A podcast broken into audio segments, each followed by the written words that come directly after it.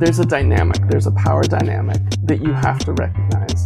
And because of that, you value friendships with people who can be really honest with you, right? And, and say to you, that's a stupid idea. Building those honest human relationships that kind of went beyond the bounds of the donor grantee relationship was quite important because I wanted people to be honest and authentic with me and not treat me or my ideas differently because I was a donor. Because I, I know that's always a risk, right? And you always have to be aware of it. And it can go to your head, right? It's like, oh, you know, you're the smartest person in the world and you have the best ideas. It's like, no, it's just probably because you're a donor, right? Hi, everyone. This is Rowena, and you're listening to Aid Evolved, a podcast about technology, poverty, and health. Now, in our past few episodes, we've talked a bit about donors, the things that we wish they would do differently or things that they could do better. In this episode, we're going to turn the tables a little bit and hear directly from the donor perspective. We'll be talking to Carl Brown, who spent eight years as an associate director of applied technology at the Rockefeller Foundation. He shares his firsthand account of what it was like to find his way into the space and to figure out the nuts and bolts of grant making Chatting with Carl gave me a lot more empathy of what it's like to be a donor. For example, I had no idea that they were personally, financially liable for certain aspects of the grants that they give out. He shares how hard it is to make the right decision and to find truth when you're surrounded by people who are only going to tell you what they think you want to hear. It was definitely an educational conversation for me, and I hope you like it too. Here's Carl talking about how he got into the Rockefeller Foundation. To be honest, Rockefeller was a bit of a surprise. I had. Oh, funny. Yeah, I had I'd never thought of uh, applying for or working for a foundation. I huh. I knew what they were, uh, but when I was envisioning going into development, I was going to be working at an NGO or I was going to be working with the United Nations or with some other intergovernmental organization. Yeah, I think that's like a the default path that a lot of people in this space fall into. Exactly. And that's that's what I thought, right? And those are the jobs that I was applying for. Hmm. And luckily or not, I didn't get any of those jobs. But uh, but then this sounds like it worked out. Yeah, this this Rockefeller opportunity came up, and I really enjoyed the interview process. The the people I spoke to were really intelligent and creative and big thinkers. And I, I ended up just deciding, yeah, let's let's give this a try. Let's uh, let's go for it. And Rockefeller actually, and I, and I learned a lot more about this when I was there, but they have a, a very long history of work that is undergirded by science and technology the hmm. you know Rockefeller was one of the groups behind the creation of public health as a field. Really, I did not know that. The idea of public health came from campaigns uh, that the Rockefeller Foundation and the Rockefeller money had been funded. Fascinating. It's like Rockefeller founded the Johns Hopkins School of Public Health, huh. and probably great legacy. Fifty other schools of public health all around the world. Wow, including most of the major ones that you're familiar with. Fascinating. And I, know even I think your work involved uh, setting up academic and learning institutions in in various different parts of the world as well. So it sounds like that that stream of work continues on within the foundation. Was that your expectation when you you know when you said yes when they offered you the job? You said yes, I'm going to take this job. Did you know what you were getting yourself into? I did not know, and and even though I was I was joining Rockefeller, I didn't know I was going to be working on health. Um, that huh. I, I knew that that was one of the things they did, but I didn't think it was necessarily what I was going to be working on. Oh, that's funny. Could you talk a little bit about your uh, the kind of work that you did? You know, what was your portfolio like? Was there was there one project that you were you were particularly close to that you want to tell us about? Right off the bat, when I started, I was roped into this um, coalition of uh, six different foundations which we're working on uh, helping African universities. It sounds like a handful. You know, they talk about how donor alignment is is tricky, and I, I have to imagine working with six different donor organizations as your first project in the donor space. It just it it sounds like a handful. I don't know if it was. for me, it was an um, it was a great learning experience because I got to be around all of these other much more experienced program officers um, mm. and kind of watch them how they did their work, right? So right. I formed friendships with these people and I was the rookie, right? They'd all been doing this. I was the new kid on the block. Uh, and I was learning how to be a program officer. And it, it, was, it was bizarre because when I, when I first joined the foundation, I was an associate director. Mm-hmm. And so I thought that's what I was. But then people started calling me an officer. And I was like, wait, what? Why are you calling me an officer? And it's, it's because that is sort of, let's say, the more traditional title for my job. And what officer means in a foundation is that you can recommend a grant. Other people who are mm-hmm. not officers cannot recommend a grant. And mm-hmm. if you recommend a grant, you have to sign it and you are personally liable for that grant. That, oh, and what, what I mean is that if you make a grant to an organization that definitely shouldn't get it, there's a penalty that can be quite huge, a financial penalty. Really? And you have to pay it. like out of your own pocket, your own salary? How, out what? of your own pocket. The foundation can't what? pay it for you. You have to pay it out of your own pocket. So that's why. But it's your own like portfolio. Like the foundation has a as a budget that you manage, and then it no, no, no, out of my budget. own bank account. What? Sorry, I just I, I'm not. I feel like I'm not quite understanding. Like you, you have your salary was contingent on the success of your investment portfolio.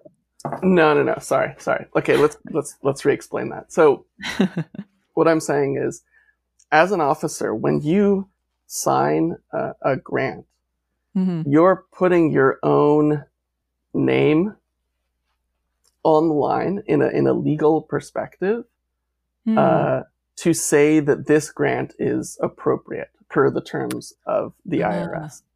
And so if you make a grant to an organization which is not allowed to receive that money for whatever reason, right. like your, like your let's brother. say it's some sort of scam or some sort of fraud or yeah. some sort of you know malfeasance, then the IRS can come after you and um, basically huh. make you pay a huge fee, and you have to you to as an individual, not the Rockefeller Foundation. Yeah, the Rockefeller Foundation has to pay the fee too, but you also have to pay the fee. That's fascinating. I didn't I didn't know that, uh, and I, and I think that's one of those things, probably one of those insights that you have that a lot of us working in aid don't have. You know, it makes you makes you realize maybe why some of these donors are are so rigorous. um, you know, maybe the word bureaucratic, asinine. I don't know about, about like some of the the things they hold organizations accountable. Like you being legally, personally on the line as I, I, had no idea that you were accountable for that kind of thing.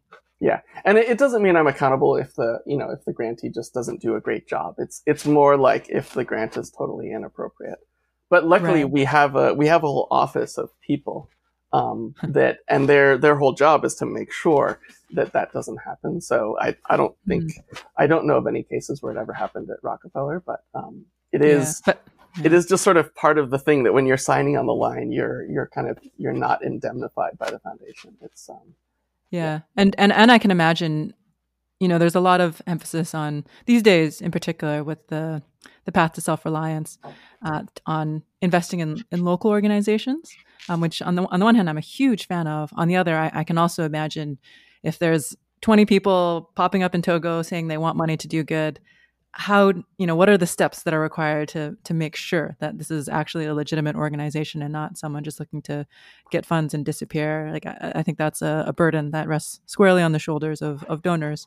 Um, you know either either someone like you or the office that you described that needs to make sure that that this is a, a real cause worth investing in. Yeah. makes sense? So basically the if you think about the way a foundation works right they they have this endowment. In the case of the Rockefeller Foundation, I think the endowment was about four billion dollars. Okay, and that's a hefty chunk of change.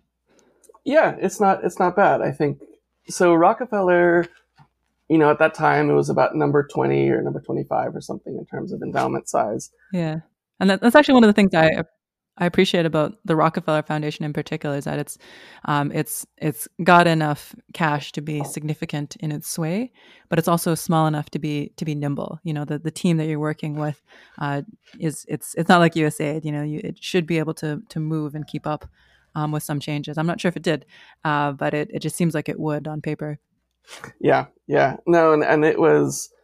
Uh, I, I, think Rockefeller. We we like to say that Rockefeller could punch above its weight, basically, meaning that nice. even though we didn't have as much funny uh, as much money as some of the other players, uh, we had a reasonable amount of influence, and, and that was in part informed by I think our history and and the credibility that we had as a foundation. So let's let's talk a bit about about your portfolio, the ones the ones that you work on. So you started off um, with this donor alignment effort. Um, did you did yep. you want to say more about about that or some of the other work that you did while you were there? Yeah. So then I guess shortly after I started work on that, I joined uh, the pandemics initiative. That sounds relevant. And this was also very much about alignment. And and I think uh, as I was sort of reflecting on my career, I think this question of alignment and collaboration and mm-hmm. interoperability mm-hmm. has come up again and again and again. And I think it's sort of like a common theme of all of the problems I've run into in my life are about alignment and collaboration um, and breaking down silos. So hard, tricky. yes, it is. It is. the the pandemics initiative. One of the pieces of work that we were doing was trying to work with uh, a, a, coalition of countries this time, so six countries in the Mekong Basin in Southeast Asia, to help mm. them collaborate around a pandemic response. Huh. Because the governments themselves you're working directly with we were working directly with the governments themselves, and we actually were supporting this alliance of six countries, which was sort of mm. run by the countries themselves. Uh, hmm. and it was helping in country to country collaboration by the departments of public health for pandemic response.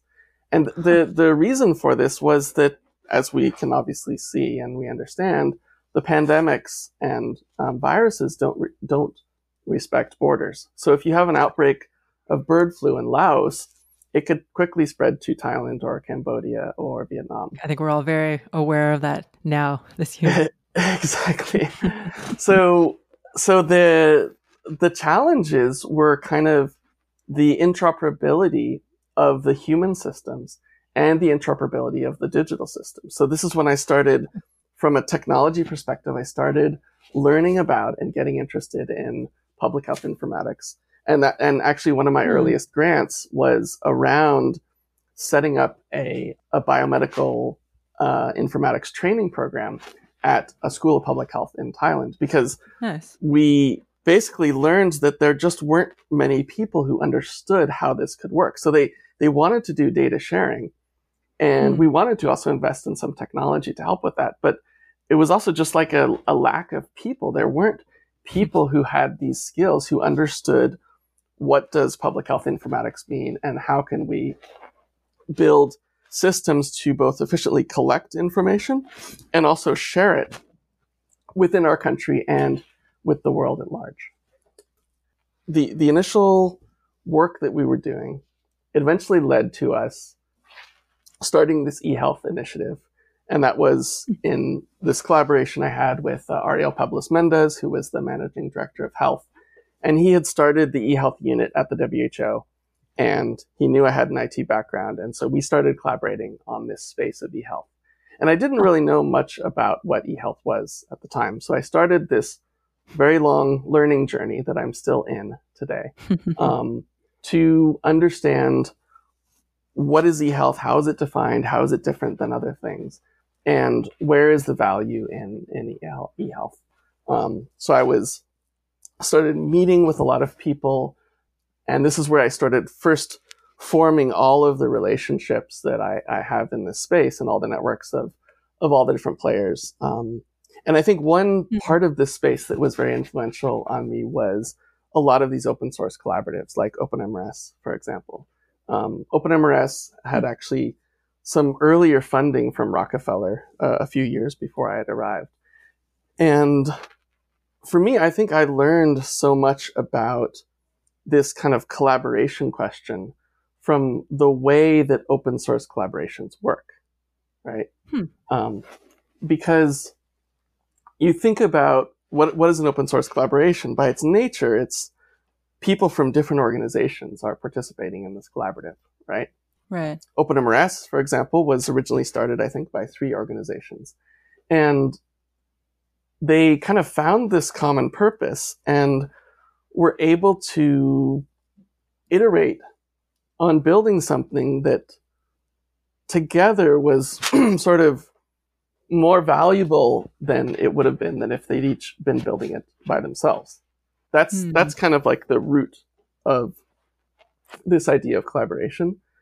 I think we've all heard this sort of um, proverb that if you want to go fast, go alone. If you want to go far, go together. So I, I, I think a lot about that proverb in the context of open source because the the open source ethos is that you are giving up on this idea of me, right? You're Mm. you're kind of giving up on this idea that I'm going to build the exact software that I want just to solve my problem. Mhm. And it's more like I'm going to create a series of compromises and build upon the diverse efforts of lots of people to get something that's better for all of us. And and sometimes I think people think compromise is like a zero sum game. You know, if I if I give up a dollar, then the person on the other side of the table gets, you know, wins a dollar. But I think a real compromise, a really good compromise, is when you find a solution that neither one of you brought to the table, but it's actually a better idea than either of you had. And so it's a win-win for everybody. Right. And if you think about an open an open source collaborative, it's like a virtuous cycle where it's you're getting better and better ideas because of the nature of the diversity of, of views and, and needs that are coming to the table. Nice. And I, think you've captured there part of part of the challenge and the benefit that you're describing in this idea of collaboration. You know, the word compromise, it it sounds a bit like giving up and and as you said, the actors at the table in some in some sense do need to give up, you know, maybe their their pet project or their particular vision of how a particular tool or initiative is going to go. Um, but the the benefit of coming to the table and having those dialogues and figuring out what's for the benefit of the community is that you you do have a broader ecosystem and a tool that is more widely applicable, more widely used, and and better maintained. After all of it, Carl, one of the things I find interesting about hearing you talk about this is it, it sounds like you invested a lot of your energy in this period of time in in in building those bridges and in connecting these communities together. When I think of my my mental model of a, a donor, I think of someone who shows up, you know, sees a project that looks good, gives gives money, um, and gets the report. you know, speaking in very basic terms on a regular basis. Can you shine a bit of light into what it is about the nature of, of your work or maybe of donor work in general that makes you positioned um, or maybe even required to ensure that these these bridges are built? So if you're if you're a if you're a program officer at a at a foundation, uh, you have you know roughly an annual budget that's part of your initiative of of how much you can spend, and then you have your program goals, which are usually quite lofty and far-reaching. And so in a way, you're sort of trying to see like what's the biggest bang for your buck. How do you how do you make your investment go as far as possible? Makes and sense. When you're a player like the Rockefeller Foundation, who doesn't have that much money compared to Hmm. USAID, for example, there's just things that you can't really do, right? Like, I can't just go and build a hospital, um, for example, because then that would take up my budget for the whole initiative, right? Yeah, may- maybe you Uh, could build a community center or a clinic, Yeah, exactly. Yeah. Or and, and outreach post. Yeah, and, and what we often think about is more sort of like how can our funding be catalytic? Meaning that Mm, you put a small amount of money and that spurs others to join in and invest. Um, and eventually it, it, it becomes something that the government would, uh, would take over and, and be supporting on a long-term sustainable basis. right, that's the goal. Yeah, exactly. And I often I often thought about this picture of if you're a donor, you imagine that the world is sort of composed of let's say countries and NGOs that that's kind of your world of who you can give money to, right? Um, mm-hmm. But if you're a country or an NGO, you see the world as composed of like these various donors, and you have to deal with all these various donors, right? So everybody sees this very different world, right? And and the real world is not like that. The real world is actually this massive multiplicity of thousands of organizations and you know mm-hmm. 180 countries or 200 countries and then however many donors there are a few hundred kind of major donors and all these groups if you look at the aid flows all these aid flows are overlapping back and forth yeah um, so for me collaboration is also a way of kind of bringing some a bit more order to this space hmm. and and finding ways to limit the repeatedness of of what you're doing and hmm. help make sure that your dollars are building on something else that that somebody else is already doing. So we did a lot of collaboration with other donors. I worked a lot hmm. with IDRC. We worked a lot with the Gates Foundation, mm. with groups like the WHO and with USAID, DFID.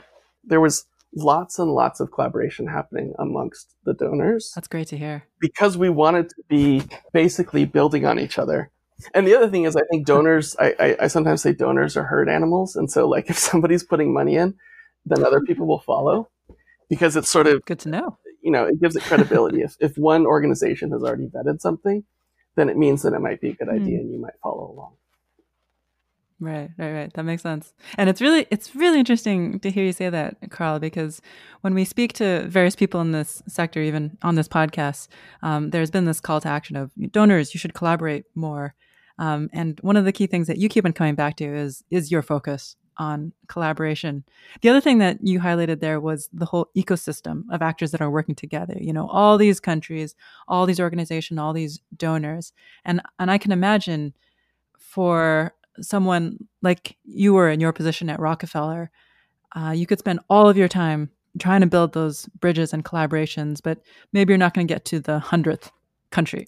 maybe you're not going to get to the fiftieth other donor. And there's this whole this whole business of forming the the alliance and the ecosystem for change uh, that'll push forward your your shared agenda and even defining what that shared agenda is. Does that make sense? Just that there's there's so many different moving pieces that are going out there and part of the the fine art of what you were doing is figuring out okay which is the string that i pull which which are the conversations um, that need to make progress in order for change to happen. Yes and you can't collaborate with everybody and and you can't you know uh, yeah. Really? Un- unfortunate but true. Um, yeah it's like the right the right level of collaboration.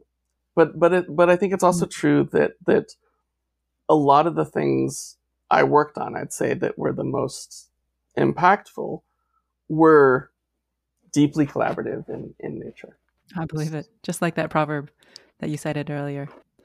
I'm maybe at this point going to switch over to some of the the rapid fire questions uh, that we that we have in order to wrap up the episode. Is there anything else that you wanted to add? I guess one one other thing that I wanted to share, which is well, I guess I guess two insights. So one is first of all being, you know, becoming very aware of my privilege, right? My oh.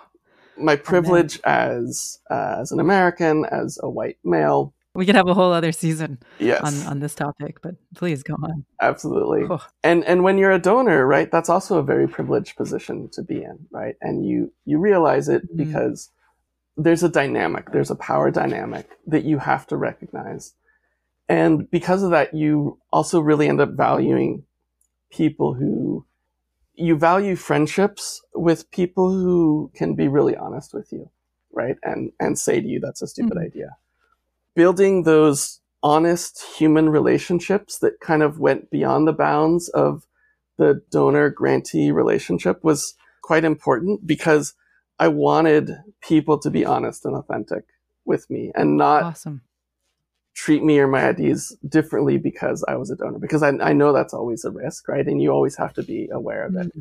And it can go to your head, mm-hmm. right? It's like, oh, you know, you're the smartest person in the world and you have the best ideas. It's like, no, it's just probably because you're a donor, right? You have to be very careful of that.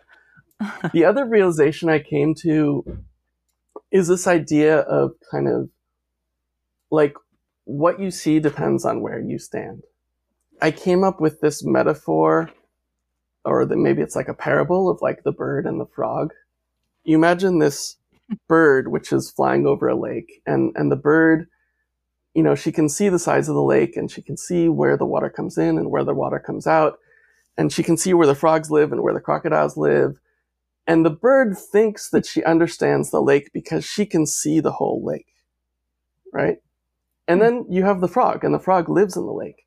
And the frog understands the details of all these various insects and the relationships between the plants and the insects and how to avoid a predator. And the frog thinks they really understand the lake. and, and then you have an airplane that flies over, and the airplane, it can count, you know, dozens of lakes, and the airplane knows about the ocean. And so the airplane thinks that they really understand the world right? And, so, and and obviously, right, nobody really understands the totality of it, right? It's it's it's like the parable of the blind man and the elephant, where everybody is just seeing part of the problem. And I think all of the problems we face in development are like this. Like we can only see part of it because of where we stand. So I always wanted to be very aware of that as a donor that the way I viewed the world because I was privileged enough to be able to travel to so many countries and meet with so many brilliant people who were working on challenges. It, it made me think that I understood the space, but that was just because of where I stood. And that wasn't the same thing as understanding from different points of view in different positions, right? And, and to really That's value those other ways of seeing as equally valid interpretations of the world. That, that my view of the world was just one interpretation of the world and it wasn't necessarily the true interpretation. I think that's really going to stick in my mind. That's a great parable. Thank you for sharing that, Carl. And and the other thing that you said there as well that I wanted to highlight was that business of talking to people who will speak truth to you as a donor, you know, despite the privilege, despite the power that that you exerted. I feel like that's a, a really useful takeaway for some of the young professionals listening to this podcast. I'm sure there's a lot of people who will say, "Oh, you know, Rockefeller's in the room, Gates is in the room, USAID is in the room. Let me go and say whatever I think they want me to say." And it sounds like what you what you actually valued was the person who would tell you what their version their perspective is on on the truth, their ideas of what would work, and shoot down the ideas that they knew would not work because they had that perspective that that you were lacking in your work. I think that's a great thought piece. I'll have to think about more as we continue forth. A few last questions just to wrap up our episode uh, from our rapid fire segment of the different projects that you've been involved in or even funded, if there's a common mistake that you see from other teams of people trying to do digital health interventions, um, that is there a common mistake that you see, um, and and maybe a corresponding fix if a fix exists? One common mistake that I've seen, and I see this in my work even today, is not valuing the quote legacy. Huh. By legacy, I mean like what was there before. Interesting. Some somebody said once that a legacy system is one that's been around long enough to work, and I think there's a lot of wisdom in that insight. In that it's very tempting to come and sort of sweep away and come up with a brand new innovation that's going to change the game. Mm. But there's there's such a huge difference between an idea and its realization on the ground. And so when you look mm. at a real thing that actually works, even only partially, that thing has had to make many compromises and adjustments and tweaks over its lifetime to, to get to a place where it works. And the act of tweaking something until it works, that is the act of creating. That is the act of innovation. Sometimes people are too enamored with a new idea and don't spend enough time understanding both the people and the systems that are in place and why they're shaped that way. What are the influences that made them that way? And what might need to change in order for your new idea to take root. is not to say that new ideas Yes. are bad. I think new ideas are needed, but a new idea is worth nothing if it doesn't turn into something. Right. And I like there how you're applying this idea of the legacy system both to the technology side as well as to the people and the process side, because there's definitely something for us to learn from each of those existing pieces. Carl, is there a trend uh, in this industry? You can speak either to the development or the technology side or such that you're that you're excited about, that you're looking forward to in the next couple of years, or one that you're worried about. So I'd say there's two trends, one that I'm excited about and one that I'm worried about. The one Great. the one that I'm excited about is the decentralization of technology development and innovation. Nice. So there are now startup ecosystems blossoming all over the planet of people creating technology solutions using the capital markets, using the private sector, or or using public money, but basically creating solutions for themselves. So the the amount of money that's flowing into new technology development all around the world now just dwarfs what any of the donors are able to put in. And that I think is a very Hmm. positive development, right? Um, mm-hmm. now, what's the concerning trend? The concerning trend is there's this centralization of technology influence into a very small set of American companies. Hmm. And that is happening at the same time, right? So at the same time as you have lots of innovation and interesting things happening, you also have a, a very, very fast growth of Amazon and Google and Facebook and these kind of companies. Hence all the antitrust issues that are popping up for Google and, and these other companies these days. Exactly. Those bigger companies are sort of now defining what the internet is. And I think that's starting to get dangerous. These companies, you know, the Googles and the Amazons of the world, they have a lot of brilliant technologists who are working on the next generation of artificial intelligence. But we talked before about how technology is interwoven with everything about our society. And the same applies to artificial intelligence. It's not a neutral technology. It is a, it is a reflection of our society and its flaws. When these algorithms and these companies that deploy them become so powerful, we have to always be challenging who built the technology and who's benefiting from it. Oh, great, great questions, Carl. Two last questions for you. One is if you have a kudos or a shout out that you'd like to give to another mover or shaker in this field. Yeah, I would like to give a kudos to Paul Biondich, Hmm. one of the founders of OpenMRS, a good friend of mine. Why is that? And Paul, one, he was um, a big influence on me and helped me really understand the space of digital health. And second, because I think he's one of the people who's done the most to build up this idea of collaborations in the digital health space. He's an incredibly collaborative person. He's very open and he's been a great leader in both OpenMRS and OpenHIE over the years, and I think was a big influence on the development of the digital health space. Awesome. Last question, Carl, is if you have any recommended reading. It could be a book, a blog, a podcast related to digital health or not, just from your own personal interest. Something you'd like to share with our listeners? Yeah, one book I really like and I go back to from time to time is called Science in Action by Bruno Latour. And Huh, haven't heard of it. this is where this book is where I get a lot of these ideas around the relationship of science and those who fund science. Interesting. He he actually gives this example, which is really quite interesting about this lab. There's a laboratory, and uh, you have a scientist at the bench, and she's got her white jacket on, and she's doing science with her test tubes. Uh, and then you have the manager of the lab, the director of the lab. And the director of the lab, she is going off to this office to make a presentation, going off over here to ask for more grant funding, going off over here to review a paper, going off over here to talk to a publisher about publishing the paper that just came out of the lab, going over here to make a partnership with another university to extend the next phase of research.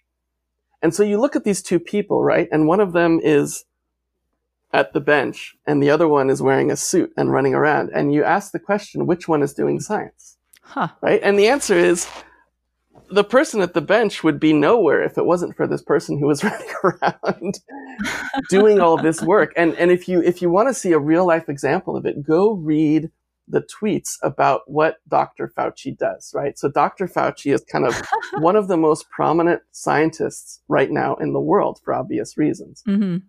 And you look at his day, what is his day composed of, right? And it's this amazing combination of talking to people, influencing people, trying to build collaborations, trying to build consensus. And then also, by the way, he sometimes spends time as a clinician. So he's actually still seeing patients, Wow. but he's also doing interviews and doing news shows and overseeing a team and doing all of this stuff. So Dr. Fauci is practicing science, but he's not sitting building a virus. But everything he's doing is making those vaccines and making the response possible. Fascinating. to me that that story and that and, and the story is described in that book science in action. The influences and the funding and the collaborations all of that decides the science. It determines what is a valuable question and what the scientists should be working on. The universe is infinite. We could be studying anything. Technology is infinite. We could be building any technology right but the technology we choose to build and the science we choose to fund is based on these power structures and the societal influences around it. Carl, that's fascinating. It really hits the nail on the head for me, and I'm sure for others in our audience. You know, there's this constant dichotomy of, of those of us who are like, okay, do I, I actually want to be building software? I want to be giving food to hungry people myself with my own hands. And then there's the whole infrastructure around that, you know, the networks, the organizations, the funding, all these different pieces, which are also extremely important. And then the, the question of how does how does any one individual fit themselves in, and the reassurance that you've provided, which is that wherever you are in the system, if you're on the bench or if you're wearing the suit, you're still contributing towards that greater cause. And in fact, each of those individuals has an important role to play. Otherwise, we're not going to get to the cause that we're all we're all in it for. So thank you for sharing that, Carl. You're welcome. Thanks so much for being on this episode. It's been a real joy talking to you. I really feel like I, I learned a lot. And thanks for having me, Rowena. I'm not really one for parables, but I like the one that Carl mentioned about the bird and the frog. How we all think that we have perfect information about the world around us when, in fact, it's huge and vast and complicated, and we need to piece together the different perspectives that we have in order to find truth or to make the right decision with the funds with which we've been entrusted. Hope you enjoyed this conversation. And if you have any reactions or suggestions for future episodes, please feel free to reach out to me on Twitter at Rowena Luke. Take care. I'll see you next time.